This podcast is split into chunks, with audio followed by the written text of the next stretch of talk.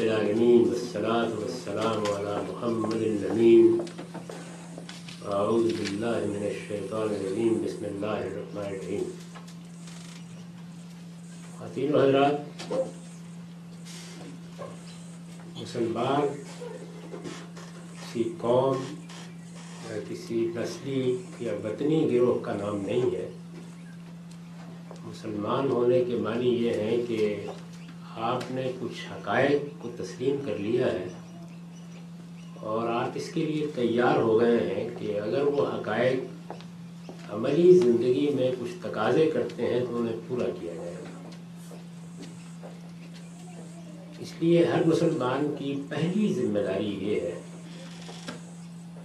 کہ وہ اپنے اسلام کا شعور حاصل کرے۔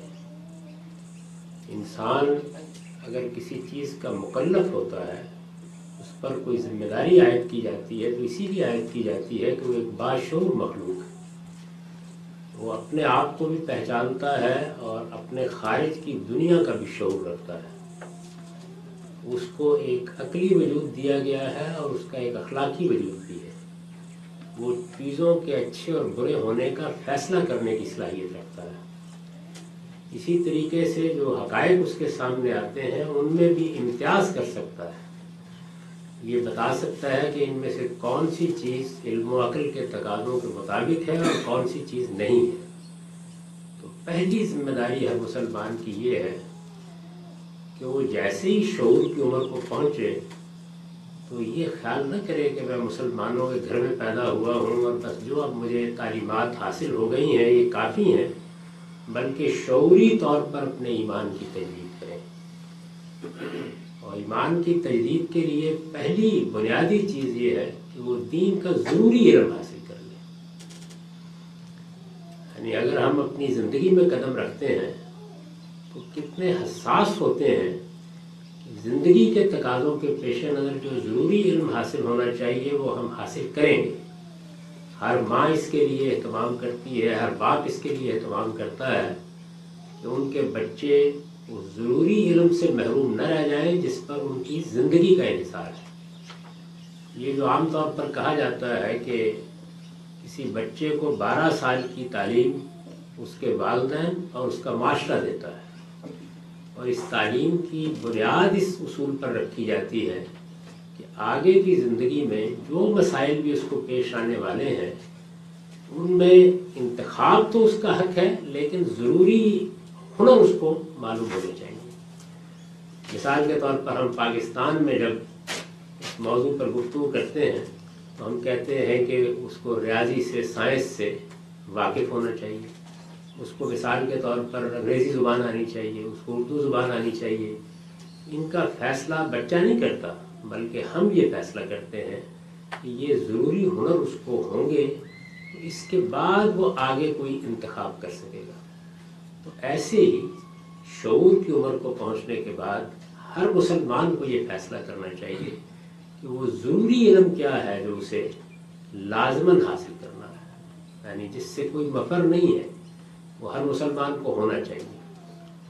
یہ ضروری علم بنیادی طور پر دو چیزوں کا ایک یہ کہ آپ میں سے ہر شخص کے پاس اللہ کی کتاب موجود ہے اور ہر مسلمان اللہ کی کتاب کا مخاطب ہے۔ یہ کسی خاص گروہ کے لیے نہیں ہے۔ یہ صحیح ہے کہ اس کے علمی اور اعلیٰ سطحی مباحث کے لیے علم کی ایک خاص سطح چاہیے، لیکن اس کے میسج کو سمجھنے کے لیے، اس کی بنیادی تعلیمات کو سمجھنے کے لیے یہ ضرورت نہیں۔ اگر قرآن مجید کا سادہ ترجمہ بھی ایک مرتبہ کوئی شخص زندگی میں پڑھ لے تو اللہ کی کتاب سے پھر جملہ واقف ہو جاتا ہے۔ وہ بنیادی پیغام جو قرآن مجید میں دیا گیا ہے، اس میں اس کو کوئی ابہام نہیں رہتا وہ توحید کے معاملے میں، وہ آخرت کے معاملے میں بالکل واضح ہو جاتا ہے اور اس کو یہ معلوم ہو جاتا ہے کہ مذہب یا دین کا اصلی مقصود کیا ہے۔ وہ کون سی چیز ہے جس کو مخاطب کر کے مذہب چاہتا ہے کہ انسان ایک دوسرا رخ اختیار کرے؟ دوسرے یہ کہ بہت مختصر طریقے پر دین، بنیادی طور پر دین کیا ہے؟ میں یہ عرض کرتا رہا ہوں اور میں نے اس کے بہت تفصیل سے لکھا بھی ہے کہ دین کا پورا کانٹینٹ دو حصوں میں تقسیم ہے۔ ایک ایمان و اخلاق کے مباحث ہے اور دوسرے شریعت یا قانون ہے۔ قرآن مجید اپنی اصطلاح میں ایک چیز کو الحکمت کہتا ہے اور دوسری کو الکتاب کہتا ہے۔ ان دونوں کے مجموعے سے جو ضروری احکام یا عقائد مترتب ہوتے ہیں، وہ میں نے اپنی کتاب الاسلام میں بیان کر دیے یعنی اصل دین وہ ہے۔ میزان میں اس کی علمی تفصیلات ہیں جو عام آدمی کی ضرورت نہیں ہوتی۔ قرآن مجید کا سادہ ترجمہ اور کسی بھی صاحب علم جس پر آپ کو اعتماد ہو، اس کے فہم کے مطابق آپ دین کی بنیادی چیزیں سمجھیں یہ آپ کو معلوم ہو جائے گا کہ یہ وہ دین ہے جس کو میں مسلمان ہونے کی حیثیت سے اختیار کر رہا ہوں۔ اب اس کے بعد دوسرا مرحلہ یہ ہوگا کہ اس کے بارے میں کچھ سوالات ہوں گے، کچھ چیزوں کے بارے میں ذہن میں اشکال پیدا ہو جائے گا، آپ کے گرد و پیش میں علماء، زعماء جو باتیں کر رہے ہوں گے، ان سے کوئی چیزیں سامنے آئیں گی۔ تو وہ پھر ایک علم کا سفر ہے۔ جتنا جتنا کسی شخص کا اس کے ساتھ تعلق ہوگا یا جتنی دلچسپی ہوگی، وہ اپنے علم میں اضافہ کرتا رہتا ہے۔ اور یہ زندگی میں کبھی ختم نہیں ہونا چاہیے۔ یعنی پہلی چیز جو ہر مسلمان کے لیے ضروری ہے، وہ یہ ایک مرتبہ قرآن مجید کا ترجمہ اگر وہ عربی سے واقف ہے تو بہت اچھی بات ہے، لیکن اگر نہیں، تو اب دنیا کی ہر زبان میں ترجمہ ہو چکا ہے۔ ایک مرتبہ قرآن مجید کا سادہ ترجمہ اور اسلام کا انتہائی مختصر تعارف یعنی جس میں کوئی مباحث اور علمی نوعیت کی چیزیں نہ ہوں، بس محمد الرسول اللہ علیہ وسلم ہم کو کن چیزوں کو ماننے کے لیے کہہ کے گئے ہیں اور کیا کچھ کرنے کے لیے کہتے ہیں۔ پورے دین اور وہ میں نے آپ سے اس کیا کہ اتنا مختصر ہے کہ جب میں نے اس کو تمام اس طرح کی تفصیلات سے مجرد کر کے بیان کیا ہے، تو بہت ہی چھوٹے سائز کے اوپر کوئی ڈیڑھ سو صفحے کتاب ہے غالب اس میں بیان ہو گیا ہے۔ اس میں کوئی بہت وقت بھی نہیں لگتا۔ یہ کام ہر مسلمان کو زندگی میں ضرور کرنا چاہیے۔ شعور کی عمر کو پہنچنے کے بعد اپنے بچوں کو بھی اس کی طرف توجہ دلانی چاہیے اور خود بھی اس نصاب سے گزر جانا چاہیے۔ یہ بنیادی چیز ہے۔ میں یہ عرض کر رہا ہوں کہ اس کے آگے کی مناظر آپ زندگی بھر طے کرتے رہتے ہیں۔ اور جتنا کسی شخص کو کسی فن سے دلچسپی ہوتی ہے، اس کے لحاظ سے وہ علمی مباحث میں آگے ترقی بھی کرتا ہے۔ مختلف پہلے علم کی تشریحات ہیں، تعبیرات ہیں، ان سے بھی بہت لوگوں کو دلچسپی ہوتی ہے۔ لیکن وہ پھر علمی سفر ہے۔ یعنی وہ آپ کے ایمان اور یقین کا سفر نہیں ہوتا، وہ آپ کا علمی سفر کو جاری رکھیے۔ زندگی پر جاری رکھیے۔ اس میں درجات بھی ہوں گے۔ یعنی ایسا نہیں ہوگا کہ ہر آدمی، ہر جگہ کا مسافر ہوگا۔ کچھ لوگ کہیں ٹھہر جائیں گے، کچھ کہیں ٹھہر جائیں گے۔ لیکن خدا کی بارگاہ میں نجات کے لیے اور جواب دہی کے لیے جتنی بات آپ کو لازمن معلوم ہونی چاہیے، وہ اتنے سے معلوم ہو اس کو آپ نصاب سمجھ لیں کہ یہ ہر مسلمان کو دین کا علم اتنا علم ضرور حاصل کرنا چاہیے۔ دوسری چیز یہ ہے کہ اس علم سے جب آپ کو ایمان حاصل یعنی آپ کو معلوم ہو جاتا ہے کہ اب یہ وہ دین ہے جس کو میں شعوری طور پر مانتا ہوں۔ ایک تو یہ ماننا ہے کہ ہم مسلمانوں کے گھر میں پیدا ہوئے، اس کی مان رہے ہیں۔ لیکن جب آپ کو یہ احساس ہو جاتا ہے کہ اب میں اس کو شعوری طور پر مانتا ہوں، میں نے اس کو قبول کر لیا ہے، تو پھر یہ آپ کا ایمان آپ سے کچھ تقاضے کرتا ہے۔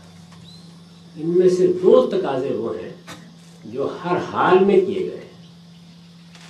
ایک یہ کہ آپ کو اب اچھا عمل کرنا ہے یعنی یہ محض مان کر رکھ دینے کی چیز نہیں ہے۔ اس میں جو دعوت دی گئی ہے وہ خدا کی جنت کو حاصل کرنے کی دعوت ہے۔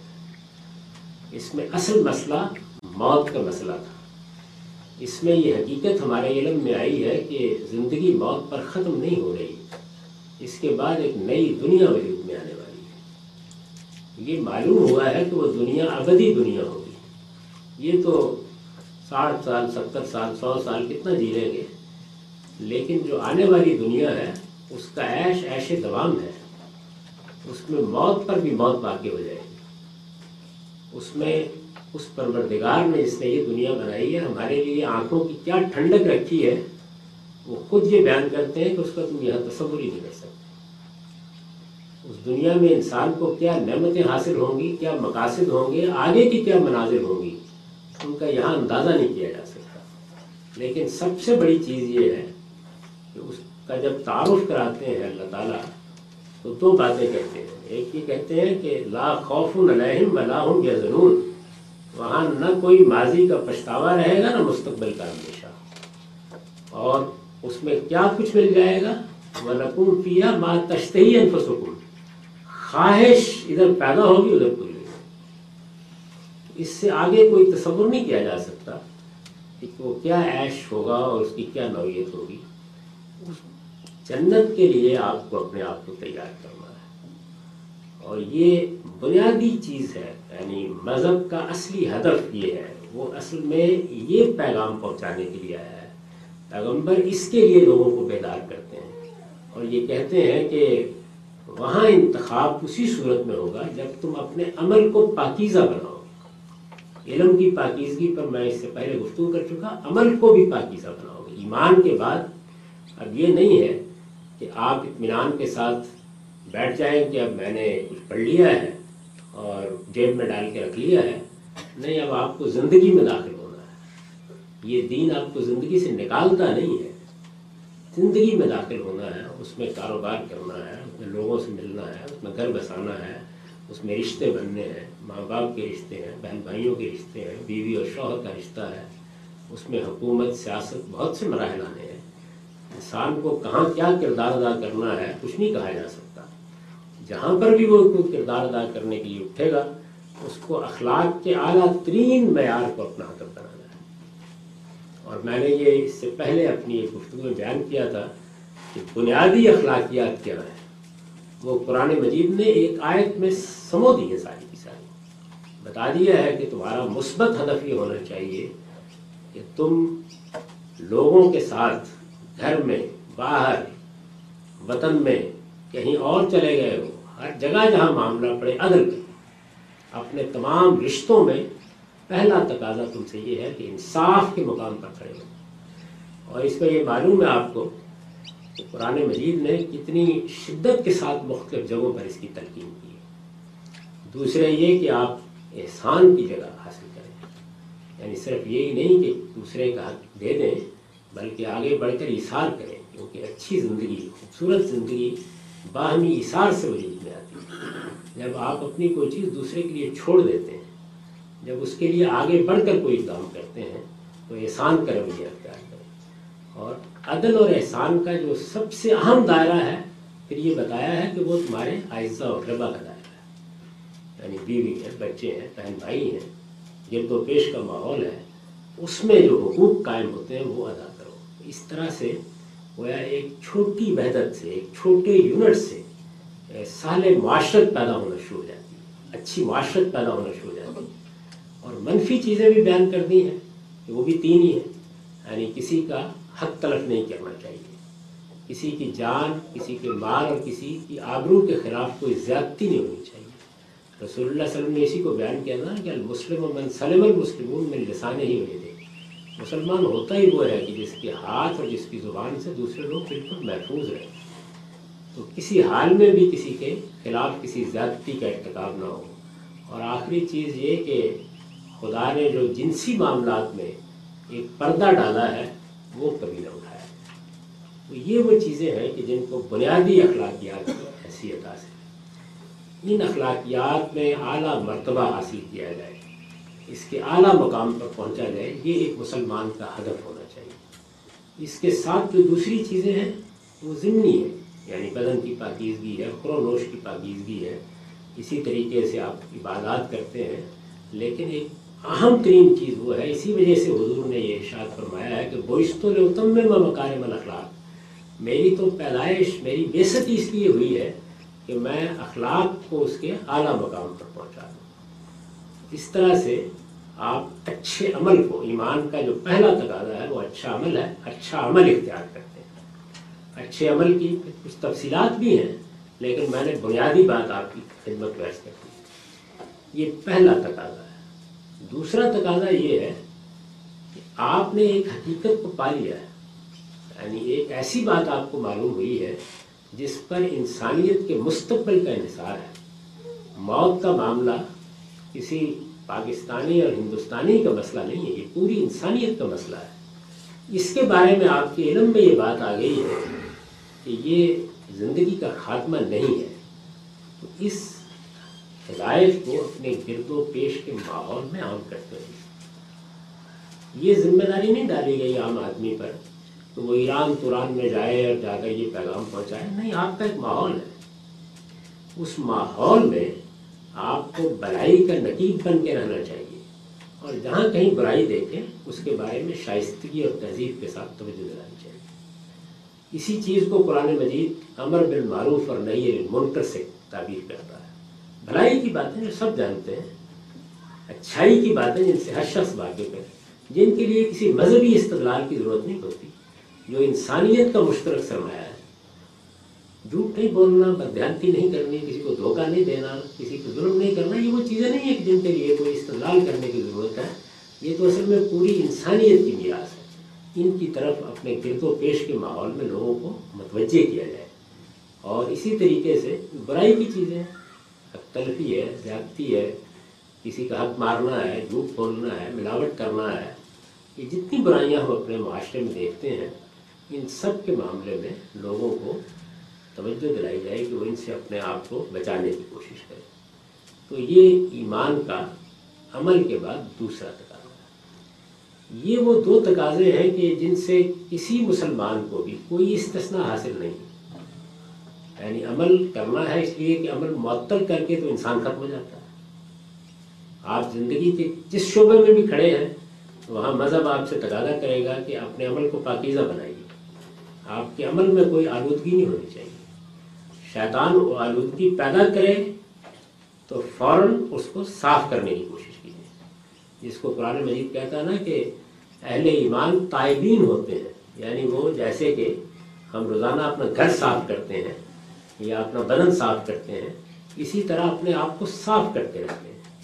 جس کے بارے میں میں نے عرض کیا تھا کہ جب آپ رات کے وقت بستر پر لیٹتے ہیں تو پہلا کام یہی کرنا چاہیے کہ چند لمحوں کے لیے رک کر ایک نظر اپنے دن پر ڈالیں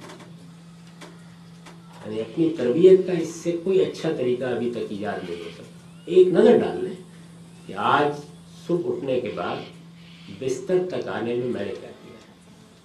اور میرے عمل میں کتنی پاکیزگی رہی اور کہاں کہاں میں نے اپنے آپ کو آلودہ کیا۔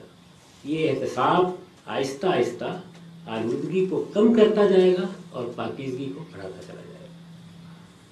اچھا عمل اور اپنے گرد و پیش کے ماحول کے بارے میں ہر وقت متنوع رہنا۔ ایسا نہ ہو کہ برائی میرے گرد و پیش کے ماحول میں پھیلتی چلی جائے۔ اور میں نے عرض کر دیا ہے کہ یہاں مذہبی برائیاں زیر بحث نہیں ہیں۔ یہ وہ چیزیں ہیں کہ جن کے بارے میں ہم سب واقف ہم سب جانتے ہیں۔ اور اسی طریقے سے آپ کے بچے ہیں، آپ کے گھر والے ہیں ان کو اس بنیادی حقیقت سے جس کا علم آپ نے حاصل کر لیا ہے، آگاہ کرتے ہیں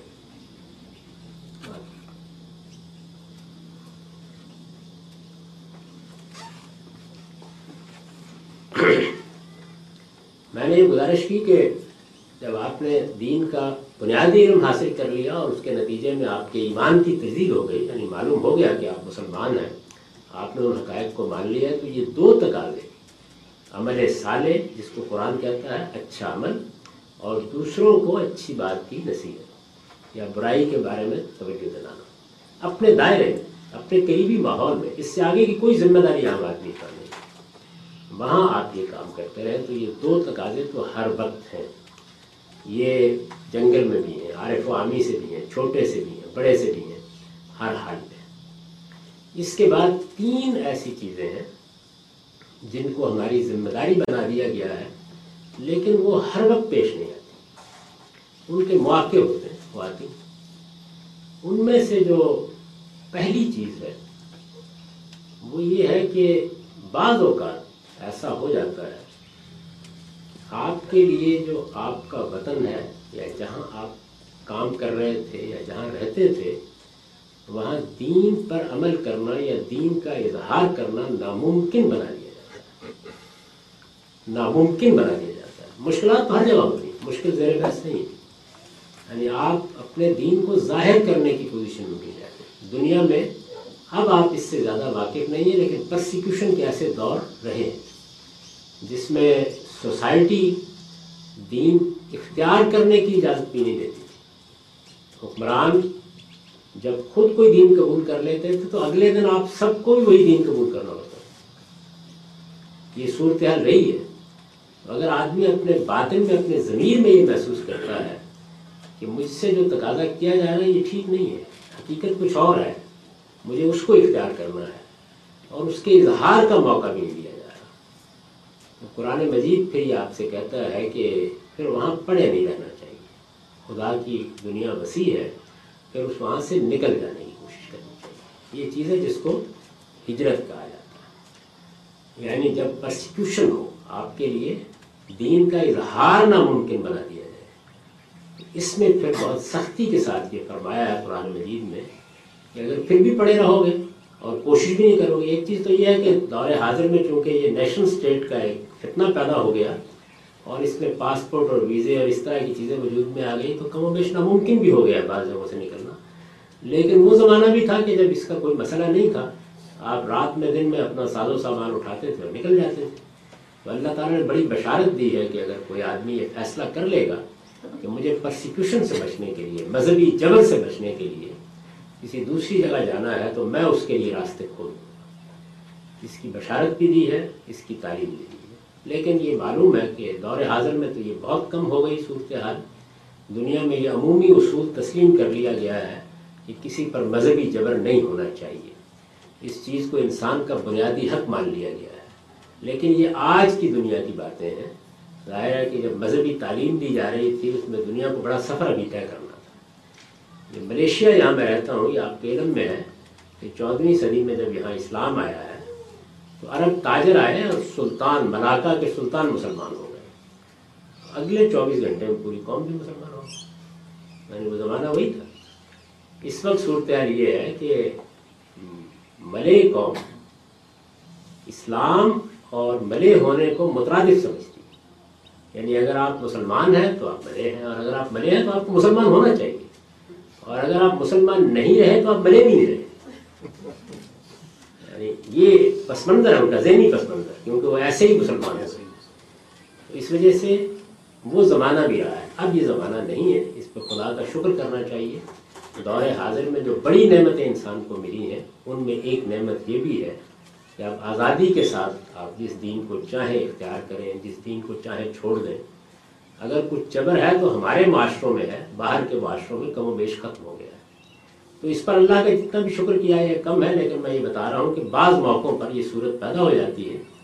ہمارے زمانے میں بھی، مثال کے طور پر کمیونسٹ انقلاب کے بعد بہت جگہوں پر یہ صورت پیدا ہو گئی لوگوں کے تو اس میں اللہ تعالیٰ یہ حکم دیتے ہیں۔ یعنی یہ نہیں کہتے کہ آپ جتھے منظم کر کے جہاد شروع کر دیں، یہ کہتے ہیں کہ آپ نکل جائیں اب یہ سوال پیدا ہوتا ہے کہ اگر نکلنے کی بھی کوئی صورت نہ ہو اور اظہار کی بھی کوئی صورت نہ ہو، تو پھر بھی بڑی بشارت دے دی فرمایا کہ پھر ظاہر میں جو جی چاہے کہتے رہو۔ تمہارے باطن میں اگر دین ہے اور تم اپنے باطن میں اس کو قبول کر چکے ہو، تو میں قیامت میں اسے قبول کر اور یہ معمولی بات نہیں۔ یعنی اس کو باقاعدہ قرآن مجید نے خود بیان کر دیا۔ اور یہ کہا کہ اگر ایسی صورت پیدا ہو گئی ہے، تو پھر میں صرف تمہارے باطن سے تعلق رکھتا ہوں۔ ظاہر میں اگر تم کفر کی بات بھی کہہ رہے ہو، تو یہ میرے نزدیک کوئی چیز نہیں۔ میں تمہارے باطن کی بنیاد پر تمہارے فیصلے کو قبول کر لوں اللہ من اکریا و کلب مطمئن ایمان مذہبی جبر تم پر کر کے تمہیں اسلام کے یا دین کے اظہار سے روک دیا گیا لیکن تمہارا دل ایمان پر مطمئن ہے۔ تو اللہ تعالیٰ کہتے ہیں کہ یہ میرے لیے کافی میں اس کی بنیاد پر جنت کا فیصلہ کر دوں۔ تو ہجرت کے معاملے میں یہ چند بنیادی چیزیں، ان کی کچھ تفصیلات بھی ہیں جن کی طرف میں نے توجہ دلا دی ہے کہ یہ تقاضا بھی کبھی کبھی پیدا ہو جاتا ہے۔ اسی طرح کا ایک دوسرا تقاضا ہے، جس کو قرآن مجید کہتا ہے، یہ قیام بالقسط۔ یعنی ہر مسلمان کو ہر حال میں پوری دنیا سے متعلق ٹھیک انصاف پر قائم رہنا اور ٹھیک انصاف کی بات کرنا۔ قیام بالقسط اس کو قرآن مجید نے تعبیر کیا ہے۔ اور قرآن کی دو صورتیں، ایک سورہ نساء اور ایک سورہ معاہدہ اس میں سورہ نساء میں انفرادی زندگی سے متعلق اس کی ہدایت کی ہے اور جن لفظوں میں کی ہے، اس سے آپ اندازہ کر سکتے ہیں کہ کتنی شدت ہے اس میں۔ ایمان والو، یا ایو الذین آمنوا کونوا قوامین للہ شہداء بالقسط. یعنی خدا کے لیے حق کی گواہی دیتے ہوئے سچائی اور انصاف پر قائم ہو جاؤ، کھڑے ہو جاؤ اس پر۔ خواہ یہ انصاف کی گواہی تمہیں اپنے اپنے آپ کے خلاف دینی پڑے۔ خواہ اپنے والدین اور اعزاء اقربا کے خلاف دینی پڑے۔ یہ مواقع آ جاتے ہیں۔ یعنی وہ موقع ہوتا ہے، گھر میں آتے ہیں۔ یہ کاروبار میں آتے ہیں، یہ سیاست میں آتے ہیں، یہ معاشرت میں آتے ہیں کہ جب آپ کے سامنے ایک چیلنج ہوتا ہے کہ اب آپ سے تقاضا کیا جا رہا ہے کہ آپ کو سچائی اور حق کی بات کہنی ہے۔ ہو سکتا ہے ماں کے خلاف کہنی پڑے، ہو سکتا ہے باپ کے خلاف کہنی پڑے۔ تو قرآن مجید نے گن کے بتا دیا ہے کہ ایمان اگر قبول کیا ہے تو ایسی کوئی صورت اگر زندگی میں پیش آ جائے کہ تم سے یہ تقاضا کیا جائے کہ سچائی کیا ہے، تو یہ تمہارا دینی فرض ہے، ذمہ داری ہے کہ تم قائم بالقسط ہو کے اس کی پرواہ کیے بغیر کہ یہ گواہی مجھے متاثر کرے گی، میری ماں یا باپ کو متاثر کرے گی، میرے خاندان کو متاثر کرے گی، یہ گواہی دو اور پھر اجتماعی زندگی سے متعلق سورہ معاہدہ میں اسی چیز کو دہرا کر کہا ہے کہ صرف اتنا ہی نہیں ہے کہ یہ اپنے اس دائرے میں دو، بلکہ اگر قومی حیثیت سے یہ دوسروں کے بارے میں غیر مسلم ہے، دنیا میں بہت سی اقوام ہیں، وہاں دینی پڑے۔ اس میں بھی فرمایا کہ لا یجمنکم شنان و قوم لا اللہ تعدلو اعدلو ہوا اقرب للتقوی۔ ایمان والو، حق کے لیے گواہی دینے والے بن کے کھڑے ہو جاؤ۔ کسی قوم کی دشمنی بھی تمہیں اس پر آمادہ نہ کرے کہ تم انصاف کے خلاف کوئی بات کہو۔ انصاف کی بات کہو، یہی تقوی ہے اور اسی کا صلح کرنا تو یہ قیام بالقسط کا تقاضا ہے۔ ہجرت کے بعد جو کبھی پیش آ جاتا ہے۔ ایسے مواقع ہوتے ہیں یہ بتایا گیا ہے کہ جب تم نے ایمان قبول کیا تو ایک مسلمان کی حیثیت سے تمہیں قائم بالقسط ہونا ہے۔ انصاف پر قائم ہو کر زندگی بسر کرنی ہے۔ وہ خواہ انفرادی دائرے میں ہو یا اجتماعی دائرے میں؟ ہر جگہ تم سے یہ تقاضا ہے۔ دونوں آیات کو کبھی قرآن مجید میں نکال کے پڑھیے۔ میزان میں بھی جہاں میں نے ایمان کے تقاضے بیان کیے ہیں، وہاں نقل کر دی ہیں۔ تو آپ اندازہ نہیں کر سکتے کہ قرآن مجید کے جن مقامات میں معلوم ہوتا ہے کہ آخری الفاظ صرف کر دیے اللہ تعالیٰ نے کہ یہ ہر حال میں ہونا ہے۔ اس کی روشنی میں آپ دیکھ بھی سکتے ہیں کہ ہماری اس وقت کی انفرادی اور اجتماعی زندگی میں یہ تقاضا کیسے نظر انداز ہوتا ہے۔ اور آخری چیز وہ دین کی نصرت ہے۔ یعنی آخری ذمہ داری یہ ہے کہ اب آپ نے ایمان کی تجدید کر لی دین کا ضروری علم حاصل کر لیا۔ آپ عام حالات میں اچھا عملی کرتے ہیں اور اگر کوئی آلودگی ہو جاتی ہے تو اس کو دور کرتے رہتے ہیں۔ اپنے دل و پیش میں اعزا اقربا میں بھی بلائی اور سچائی کی بات پھیلاتے رہتے ہیں۔ اور اس کے ساتھ یہ چیزیں بھی آپ نے پوری کر لی ہیں۔ یعنی دل کو، دماغ کو تیار کر لیا ہے کہ اگر کبھی ایسی صورت ہوگی کہ مجھے اپنے دین کے لیے اپنی جگہ چھوڑنی پڑی تو میں چھوڑ دوں۔ گا اور اسی طرح سے قائم بالقسط بھی ہے۔ لیکن ایک اور چیز ہے جس کی طرف نگاہ اٹھا کے دیکھیے، وہ یہ کہ یہ جو دین قبول کیا آپ نے، اس کو کوئی مسئلہ تو درپیش نہیں۔ اس کو کئی مسائل درپیش ہو سکتے ہیں۔ یہ بحثیت مجموعی غلط انپریکٹ ہو رہا ہے۔ یہ لوگوں تک نہیں پہنچ رہا۔ اس کے معاملات کو خود مسلمان اپنے کردار سے خراب کر رہے ہیں۔ اس کو جاننے والے سوسائٹی میں ختم ہوتے جا رہے ہیں۔ اس کی کوئی عبادت گاہ موجود نہیں۔ یعنی دسیوں مسئلے ہو سکتے ہیں کہ جو اب ہمارے ذاتی مسئلے نہیں، بلکہ اس دین سے متعلق مسائل ہیں۔ اس میں ہمارا یہ ایمان ہم سے تقاضا کرتا ہے اور ہم پر یہ ذمہ داری ڈالتا ہے کہ آپ اس میں دین کی مدد کریں۔ اب ظاہر ہے کہ عام آدمی سے جو تقاضا کیا گیا ہے، وہ یہ نہیں ہے کہ وہ انیشیٹو لے کے ضرور آگے بڑھے۔ کہیں سے آواز آئے گی۔ یعنی کوئی آدمی ہو سکتا ہے کہ یہ آواز بلند کرے کہ دین کو صحیح طریقے سے پیش نہیں کیا جا رہا، یا دینی تربیت نہیں ہو رہی، یا ہمارے بچوں کے معاملات ایسے ہو گئے ہیں کہ جن میں ضروری ان کو علم ملنا چاہیے، وہ نہیں مل رہا۔ یا ایسے تعلیمی ادارے نہیں ہیں کہ جن میں ہم ٹھیک طرح سے تعلیم پاس، کوئی بھی ضرورت ہے دین کے حوالے سے۔ اور آپ مطمئن ہو گئے ہیں کہ یہ ضرورت ہے، یہ فی الواقع کی ضرورت ہے یعنی یہاں پہلا اطمینان ہونا چاہیے۔ یہ نہیں کہ کوئی آواز اٹھی اور آپ اٹھ کھڑے ہوئے نہیں، پہلے اطمینان ہونا چاہیے کہ واقعی ضرورت ہے۔ تو پھر اللہ تعالیٰ یہ کہتے ہیں کہ اس کی مدد کرو۔ یہ مدد انسان نے اپنے حالات کے لحاظ سے کرنی ہو سکتا ہے کہ کوئی آدمی ایک اچھا کرما کہہ کے مدد کر دے۔ ہو سکتا ہے کہ کوئی مالی تعاون کر کے مدد کر دے۔ ہو سکتا ہے کہ کوئی دو چار گھنٹے دے کر مدد کر دے۔ تو آپ نے دیکھنا ہے کہ کیا یہ چیز ایسی ہے جس میں فی الواقع دین کی مدد کی ضرورت ہے؟ اور کیا میں کچھ استطاعت استداد رکھتا ہوں یا رکھتی ہوں کہ میں اتنی مدد کر سکتا ہوں؟ یہ وہ چیز ہے جس کو نصرت کہا جاتا ہے۔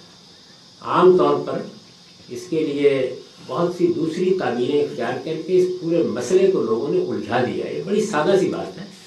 جب بھی آپ دنیا میں جی رہے ہیں تو کہیں نہ کہیں سے دین کی کسی ضرورت کے لیے آواز آئے گی۔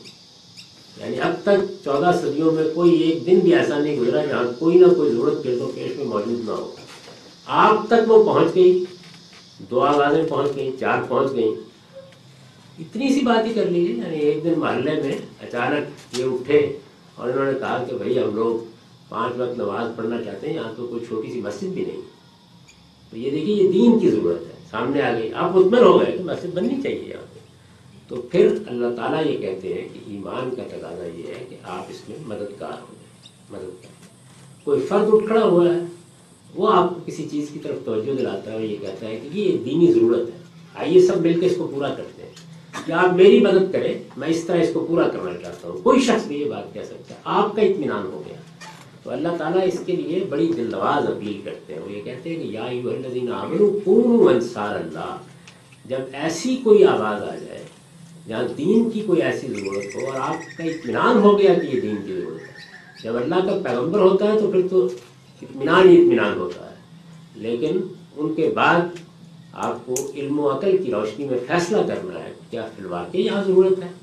آپ مطمئن ہو گئے، آپ کا اعتماد ہو گیا۔ تو پھر اللہ تعالیٰ کہتے ہیں کہ یہ میری مدد ہے۔ یعنی وہ یہ نہیں کہہ رہے کہ یہ محض دین کی مدد کہتے ہیں یہ میری مدد ہے۔ یا الذین آمنوا کونوا انصار اللہ۔ ایمان والو میرے مددگار، اللہ کے مددگار بن کے کھڑے ہو جاؤ۔ کیونکہ جو انہوں نے دنیا میں اسکیم بنائی ہے، اس میں بہت سی چیزیں انسانوں کے ذریعے سے حاصل کرنی یعنی ان کو کسی مدد کی ضرورت نہیں ہے، لیکن یہ بڑا دل نواز اسلوب ہے۔ اور اس میں جو خرچ کیا جاتا ہے یعنی ایک تو عام زندگی میں ایک اچھا عمل ہے کہ آپ کو غریبوں پر، اپنے اعزا اقربا پر خرچ کرنا ہے، اس کو بنیادی اخلاقیات میں شامل کیا گیا ہے۔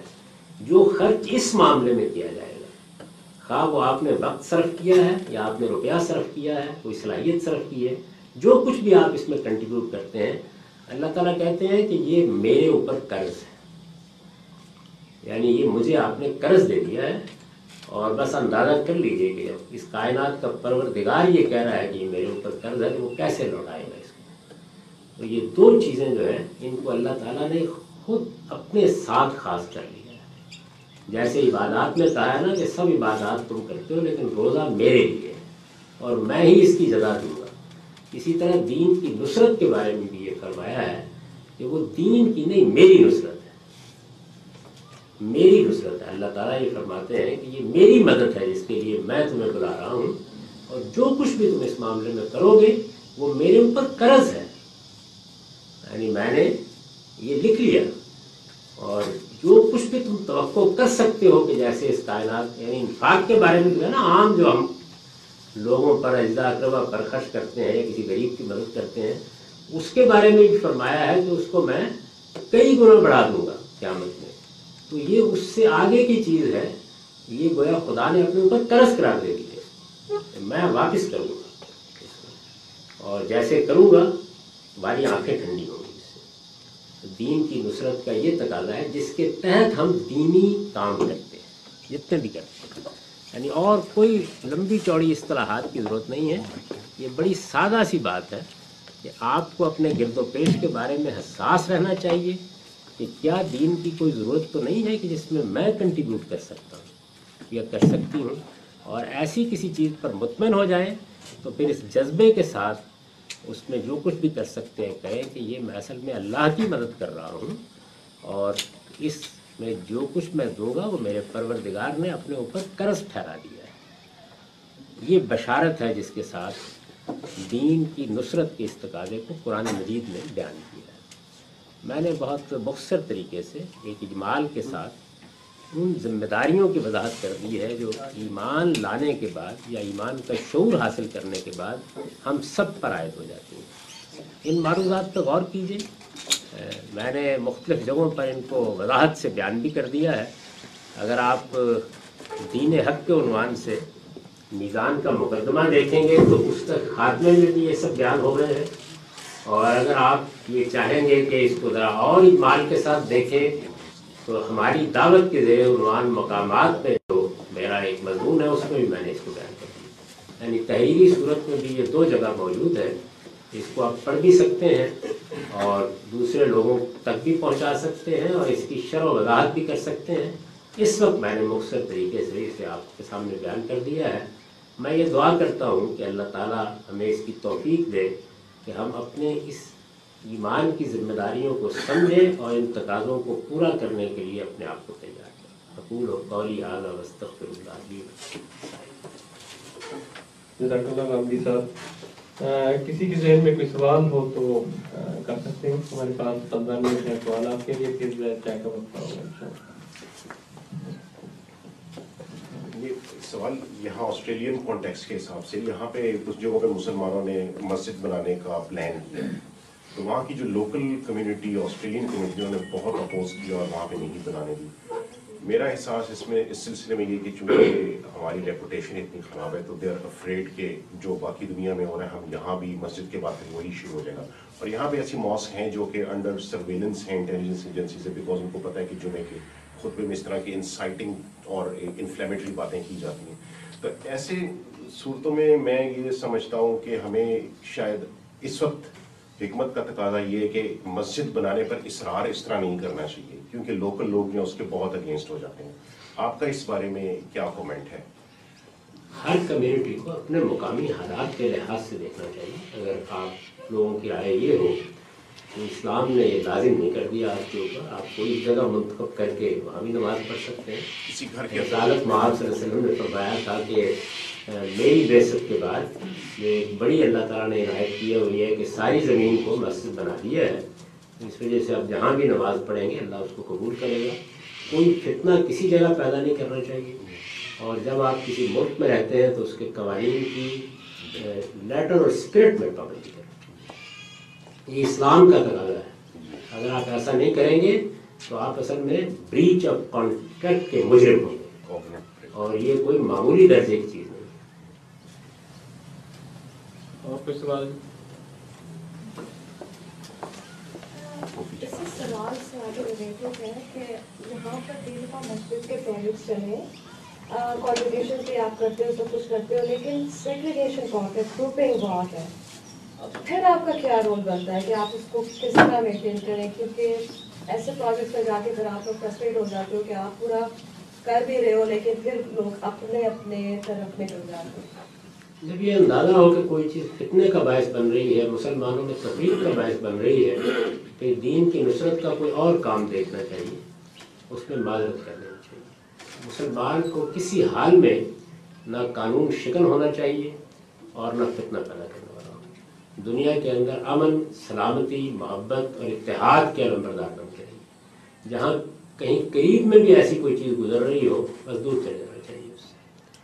ہر جگہ یعنی میں تو دعا کرتا ہوں کہ ایسی صورت پیدا ہو کہ دنیا میں امن اور سلامتی کی نمائندہ کمیونٹی مسلمان کمیونٹی سمجھے۔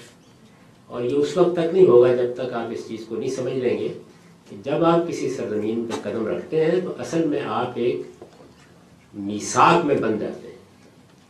اور اللہ تعالیٰ نے جو بڑے جرائم بیان کیے ہیں یعنی کبیرہ گناہ بیان کیے ہیں، ان میں ایک یہ بھی ہے کہ آپ اپنے عہد کو توڑیں یہ کسی حال میں نہیں ہوتا۔ اس کے لفظ اور اس کی روح میں پابندی کریں۔ قانون، یہ خدا کا حکم ہے۔ یعنی آسٹریلیا کا قانون بھی جس وقت آپ اس میں داخل ہو جاتے ہیں، پھر وہ خدا کا حکم بن جاتا ہے۔ اسی سے ریلیٹڈ کوشچن ہے جو کیا کہ یہاں پر لوگ ٹیکس کے معاملوں میں کہتے ہیں کہ جو ٹیکس ہے اور اس کو ٹیکس جو ہے وہ بچانے میں چوری کرنے اس کو برا نہیں سمجھتے اور اس کے ساتھ لوگ کہتے ہیں کہ ٹیکس ہم بچا کے ہم زکات دے رہے ہیں یہ ساری چیزوں کو لوگ جو ہے نا وہ الگ الگ کرتے ہیں کہ ٹیکس اور جو ہے یہ جب آپ نے یہ فیصلہ کر لیا کہ آپ اس ملک میں رہیں گے تو آپ کا فرض ہے کہ آپ ریاست کو ٹیکس دیں یہ ریاست کا حق ہے کہ وہ آپ سے اس کا مطالبہ کرے اس کے جواب میں وہ آپ کو بہت کچھ دے رہے ہیں جو زندگی کی سہولتیں حاصل ہوتی ہیں، وہ ظاہر ہے اسی کے نتیجے میں حاصل ہوتی ہیں۔ سب سے بڑی چیز تو امن ہے، مدافعت ہے، جو انسان کی بنیادی ضرورتوں میں سے ریاست یہ فراہم کرتی ہے۔ اس میں اختلاف ہو سکتا ہے، کتنی ٹیکسیشن ہونی چاہیے، کتنی نہیں ہونی چاہیے۔ ہمارے لیے اللہ تعالیٰ نے خود اس کا ایک ضابطہ مقرر کر دیا ہے۔ اس میں میں نے یہ بات بڑی وضاحت سے ہر جگہ کہہ دی ہے کہ جب آپ ٹیکس دے دیتے ہیں، تو آپ اپنی زکوٰۃ اس میں سے منہا کر لیے یعنی وہ ادا ہو گئی ہے حقیقت بس حساب کر لیجیے کہ اللہ نے جتنا کچھ چاہا تھا، کیا اتنا ادا ہو گیا ہے، کم ہے تو ابھی دینا ہے آپ کو۔ اور اگر ریاست نے اس سے زیادہ لے لیا ہے تو ادا ہو گیا۔ یہ وہی ذمہ داری ہے، زکوٰۃ بھی اصل میں ریاست کے نظم کو چلانے کے لیے لانے کے لیے۔ وہ خدا کی طرف سے مقرر کردہ ٹیکس ہے کہ معاشرے کا یہ حق مانا جائے۔ تو وہ اگر آپ سے یہاں کی ریاست لے رہی ہے یا کوئی بھی ریاست جس میں آپ رہتے ہیں، تو اسے اس کے جذبے سے دیں جیسے کہ دینا چاہیے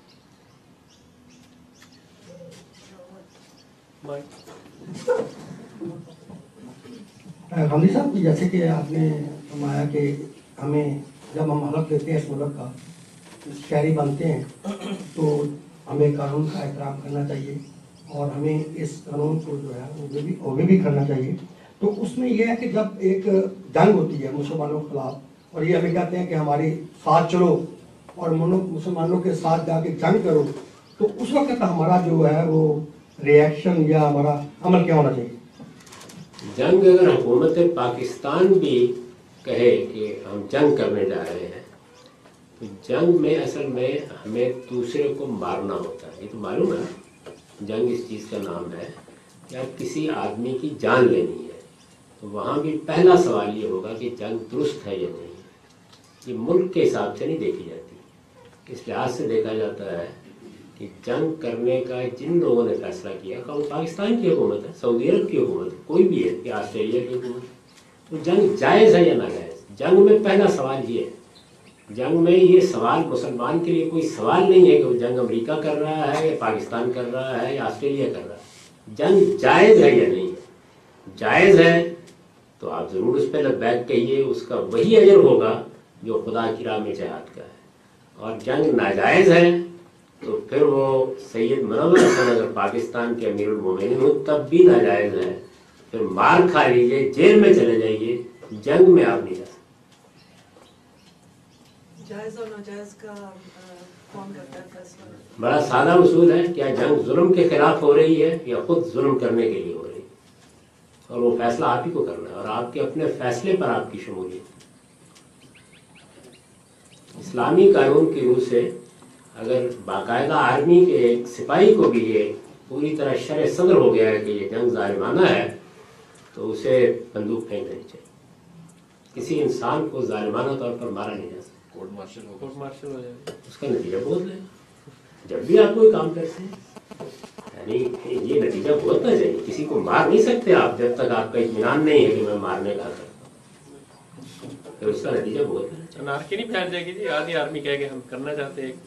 بہت اچھا ہو جائے گا اس کا نتیجہ بہت سی ناجائز جنگیں ختم ہو جائے گی۔ یعنی اور یہ حرکتیں جو ہمارے یہاں ہوتی ہے چیف آف آرمی اسٹاف صاحب جو ہیں وہ کہتے ہیں اندھے ہوتے ہیں فوجی کہ وزیر اعظم کا گھر ہے اس کے دروازے کے اوپر چڑھ جائے جاتا ہے اس وقت بندوق کرو خود آرمی چیف کی طرف ہو جانا چاہیے۔ یہ کوئی ڈسپلن نہیں۔ یعنی تعین قانون کے دائرے میں رہتے ہوئے ظلم کے خلاف اطمینان ہونا چاہیے۔ ورنہ شائستہ معذرت کیجیے واپس آپ وہ کہتے ہیں اس کے نتیجے میں سزا ہوگی یہ بسم اللہ بہت مار کیسے سکتے ہیں ہم کسی چیز اصل میں دیکھیے کچھ چیزیں وہ ہیں جن کا تعلق کسی دوسرے کی جان، مال، آبرو کو نقصان پہنچانے سے نہیں ہے۔ ان میں آپ کو وسیع اختیار ہوتا ہے بہت سی باتیں مانگتے ہیں، غلط بھی مان لیتے ہیں۔ جہاں دوسرے کے خلاف یہ معاملہ ہو رہا ہے، وہاں اس کی کوئی یعنی ایک ڈاکو اگر میرے گھر میں داخل ہو کے یہ کہتا ہے کہ تم یہ ایک خاتون ہے، اس کے ساتھ بدکاری کرو تو جان دے دی جائے گی، بدکاری نہیں کی جائے گی۔ یہ نہیں ہو سکتا۔ یہ دو تین کوشچن ہیں، تو آپ ان کو بھی وضاحت کرتے ہیں سو ایک تو چیز یہاں آسٹریلین سسٹم میں ٹیکس سسٹم میں ایک چیز ہے ٹیکس ڈیڈکشن کی۔ سو اگر آپ کوئی ڈونیشن کرتے ہیں you can claim a tax deduction تو اگر وضاحت کریں آپ کے ذہن میں کہ ٹیکس ڈیڈکشن کلیم کرنی چاہیے کہ نہیں چاہیے؟ ایک تو یہ سوال ہے۔ حکومت نے جو آپ کو سہولتیں دی ہوئی ہیں جو قانون کے دائرے میں ہیں ان سے فائدہ اٹھانے وہ قانون حکومت نے بنا رکھا ہے۔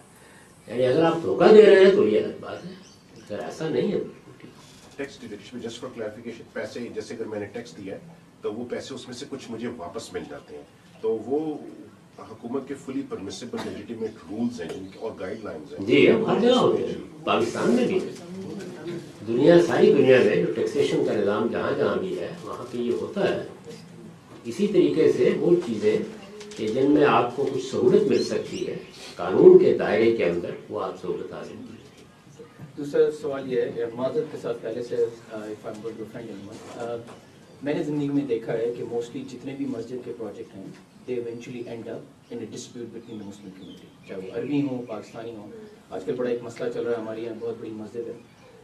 اس سلسلے میں ہوتا ہے کہ اگر اگر مجھے پتہ ہے کہ اگر ابھی نہیں، لیکن پانچ سال بعد یہ جھگڑا فساد ہوگا شوڈ آئی کنٹریبیوٹ اگر آپ کو پتہ ہے تو قریب بھی نہیں جانا چاہیے نہیں بٹ مجھے future I can't predict but knowing the humanity this is what going to happen and that happen بس جو آج آج آپ کا جو علم ہے اس کی بنیاد پر پر آپ فیصلہ کریں گے لیکن اس میں پورا اطمینان ہونا چاہیے کہ آپ ٹھیک فیصلہ کر رہے ہیں۔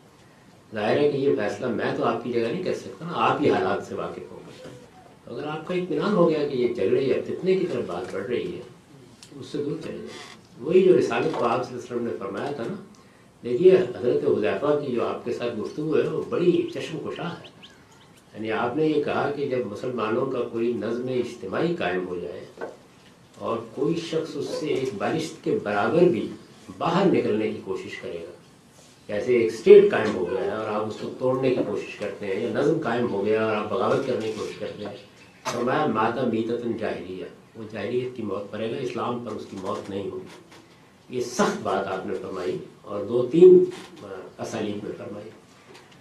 انہوں نے پوچھا جی کہ اگر مسلمانوں کا نظم اجتماعی ہی ختم ہو جائے کسی وقت، مختلف گروہ اٹھ کھڑے ہوں، ایسی انارکی کی صورت پیدا ہو جائے، تو اب اس کے بعد آج کا ہمارا جو علم کلام ہے، اس میں ہمارے رہنما یہ جواب دیتے ہیں کہ پھر آپ بھی اپنی ایک جماعت بنا کے جھنڈا اٹھا کھڑے ہو جائیں۔ حضور نے یہ جواب نہیں دیا۔ آپ نے فرمایا کہ پھر کوئی جنگل میں درخت کی کھو تلاش کرو۔ ہاں وہاں جا کے تمہیں اس کی شاخیں چبا کر زندگی بسر کرنی اس سے دور نہیں ہونا کسی فتنے میں شامل نہیں ہونا چاہیے۔ یہ آپ نے فوج کے سلسلے میں ایک آخری سوال، فوج کے سلسلے میں کہا کہ اگر فوج ریوولٹ کرتی ہے، اگر ریبیل کرتی ہے against the government army should lower soldier should should oppose it لیکن فوج میں یا کسی بھی کسی بھی ایک معاشرے میں ایک عہد دیا جاتا ہے۔ دوسری بات یہ ہے کہ آپ کو، جس میں آپ نے کہا اگر آپ ایک لاجک دیکھیں آپ کو پتا ہے کہ آپ کے حکمران یو نو کرپٹ ہیں۔ اگر فوج ان کو ہٹانے کی کوشش کر رہی ہے تو ان کا ساتھ دینا چاہیے کہ نہیں دینا چاہیے؟ فوج کو حق کس نے دیا؟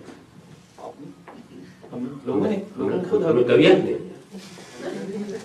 ہم نے تو ہم نے تو جب ان کو فوج میں بھرتی کیا تھا تو ان سے حلف لیا تھا کہ آپ کبھی اس طرح کی حرکت نہیں کریں۔ آپ کو معلوم ہے کہ آپ کی فوج میں جب کمانڈر ان چیف حلف اٹھاتا ہے اس میں یہ الفاظ شامل ہیں کہ میں سیاست سیاسی امور میں کبھی کوئی مداخلت نہیں کروں لیکن لیکن وہی اس کا سوال اس کے ساتھ یہ بھی حلف ہوتا ہے کہ میں پاکستان کو اندرونی یا بیرونی دشمنوں سے حفاظت دوں گا۔ میں it's a debatable thing civil government کے حکم پر۔ اس کے بغیر ایک قدم بھی اگر وہ اٹھاتا ہے تو وہ اسلامی قانون کی روح سے ہائی ٹریزن کا ارتکاب کرتا ہے جس کی سزا قرآن نے موت مقرر کر وہ ملازم ہے ہمارا اس سے زیادہ اس کی کوئی حیثیت نہیں۔ تو پھر کیا کیا جائے گا؟ حکمران کرپٹ ہوں تو پھر کیا کیا جائے؟ رائے عامہ کو ہمارے کیجیے حکمران کرپٹ نہیں ہوتے قوم کرپٹ ہوتی ہے۔ ہم مسلمانوں کا یہ مزاج بن گیا ہے کہ ہم کہتے ہیں ہم جھوٹ بولیں گے بدیانتی کریں گے ملاوٹ کریں گے دھوکہ دیں گے فریب دیں گے۔ حکمران ابو بکر صدیق ہونا چاہیے۔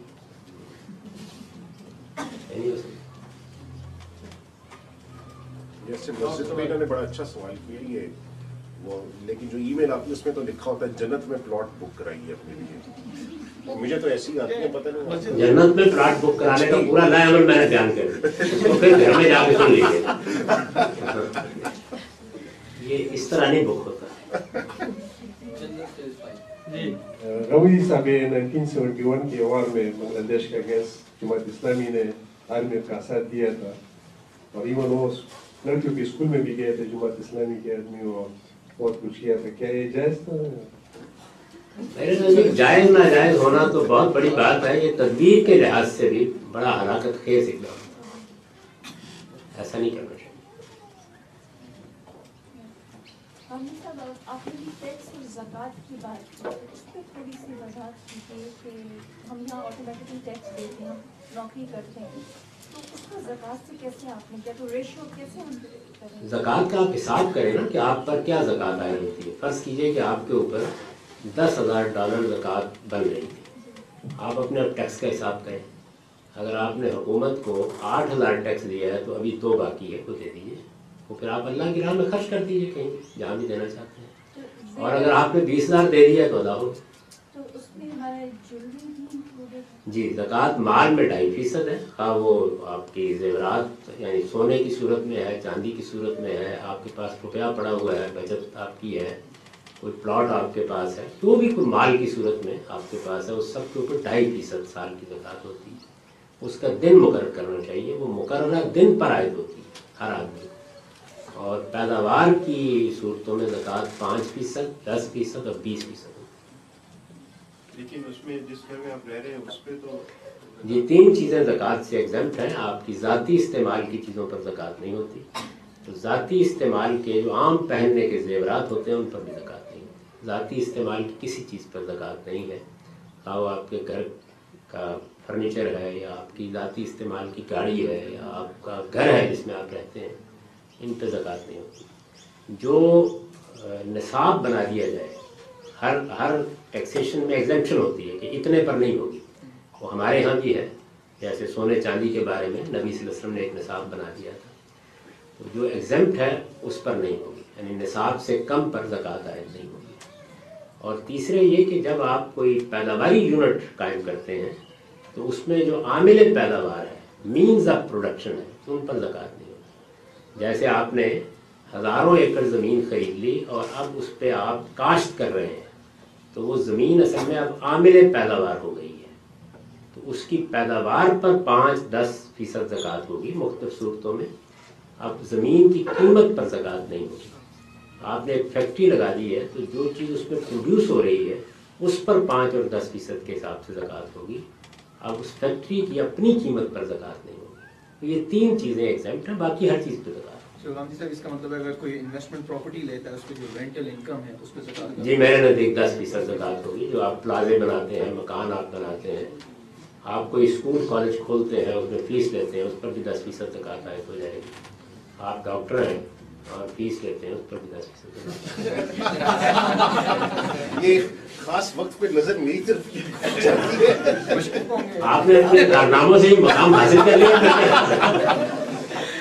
ایک سوال اور تو آپ کے لیے اسپیشل ریٹ بھی آئے گا یہ آپ نے یہاں کا ملیشیا کا تو مجھے پتہ نہیں لیکن ویسٹرن ورلڈ میں یہ جو انٹرسٹ کا کانسیپٹ ہے یہ بڑا اٹس ویری ڈبیٹیبل کہ انٹرسٹ جو لیتے ہیں اس کو لیں یا نہ لیں گھر بنانے کے لیے اس میں آپ کے کیا وہ سود دینا بالکل حرام ہے سود لینا بالکل حرام ہے دینے میں کوئی کبار نہیں یہ میں لکھ چکا ہوں آپ اگر چاہیں تو میرا وہ آرٹیکل پڑھ لیں انگریزی میں بھی ہے وہ سود لینا حرام ہے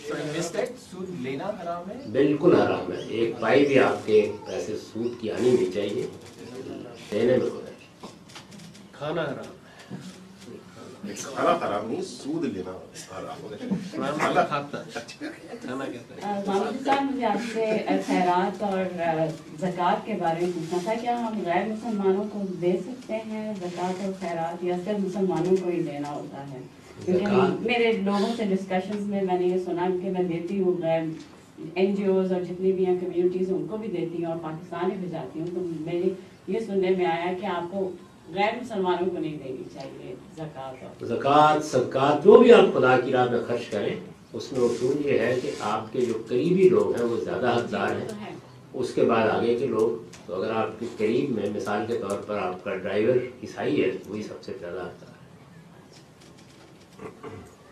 اس کا مسلمان اور غیر مسلمان سے کوئی تعلق نہیں۔ میرا بھی یہی خیال تھا لیکن ضرورت بند اصل چیز ہے اور آپ کا کتنا قریبی تعلق ہے اس کے ساتھ۔ اس میں پرائرٹی اس طرح مقرر کرتی ہے۔ میرا یہاں پہ مسجدوں کے ماحول کے متعلق سوال ہے کہ یہاں پہ خاص طور پہ سٹی میں جو بہت لمیٹڈ مسجدیں تو نہیں ہیں مسلح ہیں وہ۔ اور وہاں پہ بعض اوقات کچھ ایسے خطیب آ جاتے ہیں جو کہ انتہائی نفرت انگیز قسم کی گفتگو کرتے ہیں۔ ایسی گفتگو کرتے ہیں کہ آپ مجھ سے کہیں عام زندگی میں بات کرنا ہی پسند کریں گے۔ مثال کے طور پہ وہ کہتے ہیں کہ کرسمس میں وش کرنا کرسچنس کو حرام ہے۔ تو یہ کچھ ریڈیکلس قسم کی چیزیں کہتے ہیں۔ تو ایسے سچویشن میں کیا اس طرح کے لوگوں کے پیچھے نماز پڑھنا جائز ہے جبکہ آپ کا دل ان کی باتیں قبول نہیں کرتا؟ یہ جو ہے نا، کسی کے پیچھے نماز پڑھنا اس کا میرے نزدیک کوئی تعلق نہیں ہے کون کھڑا ہے؟ نماز آپ اللہ تعالیٰ کی پڑھتے اور نماز کا مطلب یہ ہے کہ محلے میں ایک جگہ نماز پڑھنے کا بندوبست کیا گیا ہے خدا کا شکر ہے ایک جماعت مل گئی مسلمانوں کے درمیان جا کے نماز پڑھ لیں اس میں یہ میں تو کبھی دیکھتا بھی نہیں کہ کون آدمی آگے نماز پڑھا ہے۔ جو بھی پڑھا ہے۔ ٹھیک اس کی نماز اس کے پروردگار کو چلی جائے گی میری میرے پروردگار کو چلی جائے گی۔ اس پر اللہ مجھے محفوظ نہیں کرے گا۔ تو نماز کے بارے میں تو کبھی یہ سوال ہی نہ کیجیے۔ نماز آدمی کو اطمینان کے ساتھ پڑھنی چاہیے نماز میں کوئی دوسرے کی نماز سے کوئی نقص واقع نہیں ہوتا۔ تو امام نے بے وضو نماز پڑھا دی تو میری نماز کو کیا ہوا ہے؟ آپ کو پتہ کہ شخص- کے خیالات اس طرح کے ہیں اور یہ وہ بھی خیالات نماز سے کیا تعلق نماز میں کوئی خرابی نہیں پیدا کی خیالات پر بعد میں گفتگو کر لیں۔ مسلمان لوگ ایک نظم ہے اس کے تحت ہم مل کے نماز پڑھتے ہیں بس نماز ختم ہو نماز کے دوران میں وہ بات اگر ایسی ہوئی ہے تو دیکھ لیں گے۔ لیکن نماز پڑھیں گے باقی اس کے بعد بات کرتے رہیں گے اور اس میں بھی پریشان نہیں ہونا چاہیے۔ جس طرح کا ہم مذہبی علم پیدا کرتے ہیں ویسے ہی ہمارے علماء ہیں۔ کوئی ایسی ایسا نہیں ہے کہ ہم نے تو آم کے پودے لگائے تھے لیکن کیکر اگ پڑا ہے۔ ایسا آپ بہت سے مولویوں کو ناراض کریں گے اس بات پہ۔ پہلے کون سے راضی ہے؟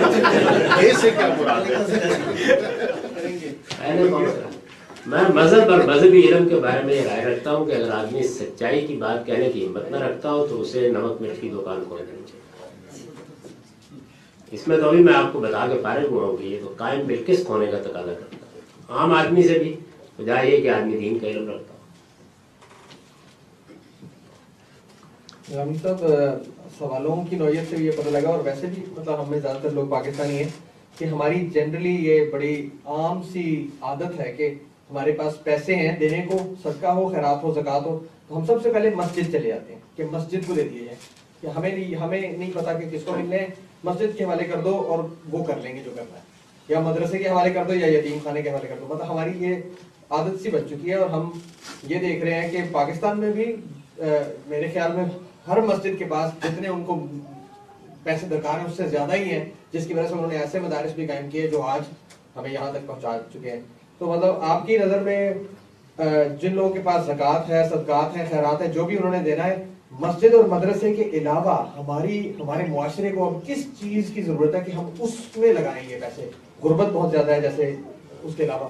ہر آدمی اپنے گرد و پیش کے ماحول کا سب سے پہلے ذمہ دار ہے۔ آپ کو اگر کوئی روپیہ خرچ کرنا ہے تو آپ سب سے پہلے یہ دیکھیں گے کہ آپ کے اعزا اقربا رشتہ داروں، قریبی لوگوں، دوستوں، آپ کے احباب، آپ کے یہاں کام کرنے والے لوگوں میں کون حقدار ہے؟ ان کی ضرورت کو پورا کرنا آپ کے اوپر فرض ہے۔ اس کے بعد کسی مذہبی، دینی خدمت میں آپ جاتے ہیں۔ یعنی بچ گیا ہے، اب جائیں گے۔ اس لیے کہ وہ نفل ہے۔ یہ آپ کی ذمہ داری ہے، آپ کا قریبی ماحول سب سے پہلے یہ دیکھنا چاہیے کہ ایسا تو نہیں ہے کہ بہن کے بچے جو ہیں وہ فیس بھی نہیں دے پا رہے۔ یا ہمسایہ اپنے گھر میں علاج بھی نہیں کرا پا رہا اور آپ مسجد بنا رہے ہیں۔ دین میں یہ ترتیب نہیں ہے۔ پہلے آپ گرد و پیش کے ماحول میں دیکھیں گے وہاں کیا ضرورت ہے۔ وہ پوری ہو گئی۔ اب بھی آپ کے پاس اللہ کا کچھ دیا ہے۔ اب آگے۔ تو زکوٰۃ رشتے قریبی رشتے داروں میں بھی دی جا سکتی اپنے والدین کو بھی دی جا سکتی ہے۔ قرآن مجید نے لفظ میں بیان کر دی ہے اور ماں پریفریبلی جی؟ بھی نہیں دی جا سکتی سب سے پہلے اپنی کو نہیں میں وہی کلیریفیکیشن اپنے لیے سوری آپ کچھ کہہ رہے تھے بیوی شوہر کو بھی دے سکتی یہ پھر دیکھیں نظر میری یہ بات سوری آپ آپ فرنٹ سیٹ پہ نہ بیٹھا کریں کیا کریں جی کیمرہ بھی سنبھالنا ہوتا ہے۔ وہ اب قرآن کی آیت کا حوالہ دیکھیے ویسے تو بیویاں کما رہی ہوتی ہیں وہ نہیں دیتی میں نے گنجائش پیدا کر دی ہے۔ اب آپ زکات کے مستحق ہو تو۔ اب میں یعنی کہ جا کے کوٹ کر سکتا ہوں آپ کو۔ مستحق اب میں مستحق۔ ہاں یہ بات بھی صحیح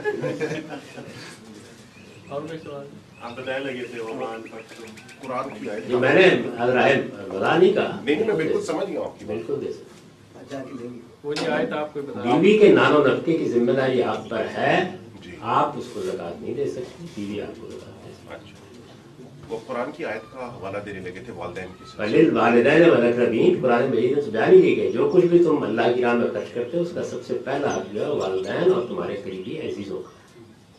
اسی اصول پر میں نے آپ کو یہ بتایا۔ جی۔ اب من خیرن پر والدین والدین امدی صاحب یہ سود کے بارے میں تھوڑی سی خواہش ہے کہ جو نا آپ جب سود دیتے ہیں تو کہیں وہ سسٹم کو آپ پروموٹ تو نہیں کرتے؟ اس جگہ بینک میں پیسے رکھتے ہیں کافی کر رہے ہوتے ہیں۔ لیکن ہے ایک تھوڑا سا وہ تو ہے نا کہ آپ ایک سسٹم کو پروموٹ کیا اچھی بات ہے چاہیے لیکن یہ کوئی حرام حلال کا مسئلہ نہیں ہے۔ اسلام اصل میں اتنی ہی ذمہ داری ڈالتا ہے جس کو انسان اٹھا سکتا ہے۔ یعنی یہ منطق اگر اختیار کر لی جائے تو پھر سسٹم کو پروموٹ کرنے کی لیب بڑی دور تک چلی جائے شاید کچھ بھی نہیں کر سکیں گے آپ۔ اس ہال سے شاید اٹھنا پڑ جائے۔ کیونکہ منطق تو بڑی بیرائم ہوتی ہے نا۔ پتہ نہیں کہاں جائیں گے تو پھر وہ ساری باتیں جو اسی سے نکلتی ہیں کہ بینک میں کام نہیں کرنا چاہیے دو باتیں بالکل الگ الگ ہیں۔ جو آدمی بینک میں کام کرتا ہے وہ سسٹم کا سپورٹر ہوتا ہے وہ اس نظام کو چلانے والا ہے۔ اس میں آپ کو کوئی اچھی جگہ مل جائے تو بہتر ہے، نہ کریں۔ لیکن سود دینے میں کوئی بالکل کوئی مسئلہ نہیں۔ یہ سسٹم کی سپورٹ نہیں، آپ کی ایک ضرورت ہے، سوسائٹی پوری نہیں کر پاتی، آپ نہیں پوری کر پاتے، آپ قرض لینے کے لیے جاتے ہیں اور دوسرا ایک اور بات بھی سمجھ لیجیے کہ سود جو ہے، وہ کنزیومیبل چیزوں میں ہوتا ہے یوزیبل چیزوں میں نہیں ہوتا۔ مثلا آپ نے اگر مکان لیا ہے جیسے کہ مارڈگیج پر لوگ لیتے ہیں یہ گاڑی لی ہے۔ اس میں تو سود کا سوال ہی نہیں ہوتا۔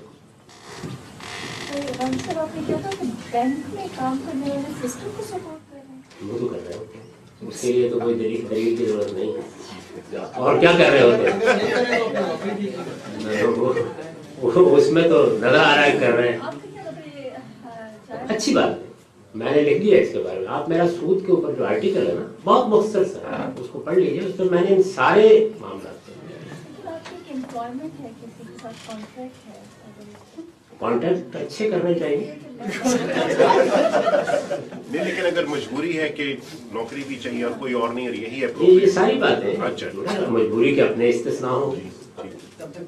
یعنی دیکھیے ایک ہوتا ہے جلد رسول پھر اس میں مجبوری ہوتی ہے۔ مثلا بہت سی جگہوں کے اوپر یہ چونکہ سسٹم چل رہا ہے جی۔ اور لوگوں کے لیے آسان نہیں ہے بے روزگاری بھی بہت ہے تو یہ مجبوری کا ایک دوسرا قانون ہے کس چیز کو مجبوری میں کتنا دوبارہ کیا جائے۔ تو دیکھیے کہ جو حرام کھانا ہے مثلا سود لینا ہے وہ اس وقت حلال ہوگا جس وقت جان پر بنائے۔ گی لیکن باقی چیزیں آہستہ آہستہ کم ہو جائے مشکل ہو گئی اتنی دوبارہ کر لی جائے۔ گی تو بڑا پریکٹیکل اصل میں اسلوب ہے دین کا جب آپ اس کے اندر اتر کے اس کو دیکھتے ہیں۔ آپ نے وضاحت کنزیومیبل پہ الاؤ ہے یوزیبل پہ. سود ہوتا ہے یوزیبل پہ نہیں ہوتا۔ یوزیبل پہ جو کچھ آپ دے رہے تھے وہ کرایہ ہوتا ہے۔ تو کنزیومیبل کیا مطلب کوئی مثال دیں سر پیسے لائیں گے تو استعمال کر ہی نہیں سکتے فنا ہو جائیں گے۔ جا کے کچھ خرید لائیں گے نا۔ لیکن میں نے آپ کو آپ سے آپ نے آپ سے ڈیڑھ کروڑ روپے کا گھر ہے آپ کا میں نے آپ سے کرائے پر لیا تو یہ یوزیبل ہے۔ آپ مجھے صبح کہیں گے میں شام کو خالی۔ نہیں لیکن ہم کوئی بھی قرض لیتے ہیں وہ یوزیبل کے لیے بھی موسٹلی لیتے ہیں۔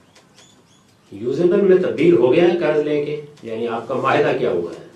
مثلا اس وقت گاڑی کے معاملے میں یہ ہوتا ہے کہ بینک اس کی ملکیت کے کاغذات رکھ لیتا ہے نہیں دیتا۔ اور اس کے اوپر جو زائد لے رہا ہوتا ہے اس کا کرایہ ہے۔ وہ کچھ نہیں ہوتا کوئی اعتراض نہیں ہوتا۔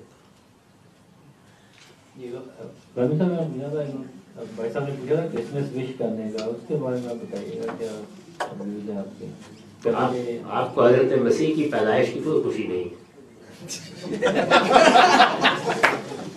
رنج ہوا ہوگا کیوں پیدا ہوئے؟ بھائی مسیحی اپنے پیغمبر جو ہمارے بھی پیغمبر ہیں ان کی پیدائش کی خوشی منا رہے ہیں اس میں کیا پرابلم کیا ہے لیکن ضرور مبارک دینی چاہیے غامدی صاحب یہ تو ایک یہ اس کا اسی کوشچن کا فردر اپلیکیشن ہے جو کہ جو جیسے انڈیا میں رہتے ہیں ہولی بھی ہوتی ہے وہ آئی ڈونٹ نو کہ اس کا ریلیجیس بیک گراؤنڈ کیا ہے لیکن اٹس اے کلچرل تھنگ تو کلچر میں تو جب آپ گرو کرتے ہیں تو it's more of cultural thing rather than religious یہ اصول یہ بنا نا کہ تہوار دو طرح کے ہوتے ہیں کلچرل تہوار ہے ان میں مذہب کی بحث نہیں چھیڑنی چاہیے ان میں تو اخلاقی بحث ہوگی کو خرابی ہے اخلاقی تو ٹھیک ہے۔ اور اگر کوئی مذہبی تہوار ہے تو یہ دیکھیں گے کہ وہ جو جس کانسیپٹ پر ہے وہ غلط ہے صحیح۔ حضرت مسیح کی پیدائش تو کوئی بری چیز نہیں ہے۔ اس کی اس میں وش کرنے میں کیا پرابلم مثال کے طور پر ایسٹر میں وہ یہ بیان کرتے ہیں کہ وہ ایک شام تھی جس میں حضرت مسیح اپنے ساتھیوں کو چھوڑ کے گئے وہ کھانا انہوں نے کھایا۔ اس میں کیا پرابلم یہ تو ہم بھی مانتے ہیں کہ یہ واقعہ ایسے ہی ہوا۔ بالفرض نہ مانتے ہیں لیکن still it's a cultural celebration rather than اس لیے دونوں میں ایک لکیر رہے گی نا جہاں پر کوئی ایسی چیز ہے کہ جس میں آپ کسی شرک میں شریک وہ تو مزاروں پہ بھی میں جیسے میں کہتا ہوں کہ نہیں جانا چاہیے شرک کے مطابق۔ وہ مسلمان کرے کوئی بھی کرے۔ جی ہمارے ہاں یہ نہیں کیا گیا کہ آپ کو ایک اچھوت بنا دیا گیا ہے۔ پرنسپل ہے جیسے میں نے کل حرام حلال کے بارے میں یہ کہا تھا۔ کہ مسلمان کے اگر میز کے اوپر بھی ایک حرام کھانا ہے تو ہم نہیں کھائیں گے۔ اور مسیحی کی ہے تو بھی نہیں کھائیں گے۔ اور جائز کھانا حلال کھانا ادھر پڑا ہے تو اس کو بھی کھا لیں گے کوئی چھوت چھات نہیں۔ ایسے ہی تہوار ہیں سب چیزیں آپ کو دیکھنا اس میں کوئی شرک تو نہیں ہے۔ اصل میں جو سب سے قابل نفرت چیز ہے وہ شرک ہے۔ جہاں اس کا کوئی آپ کو شائبہ نظر آئے ہٹ جائے وہاں سے۔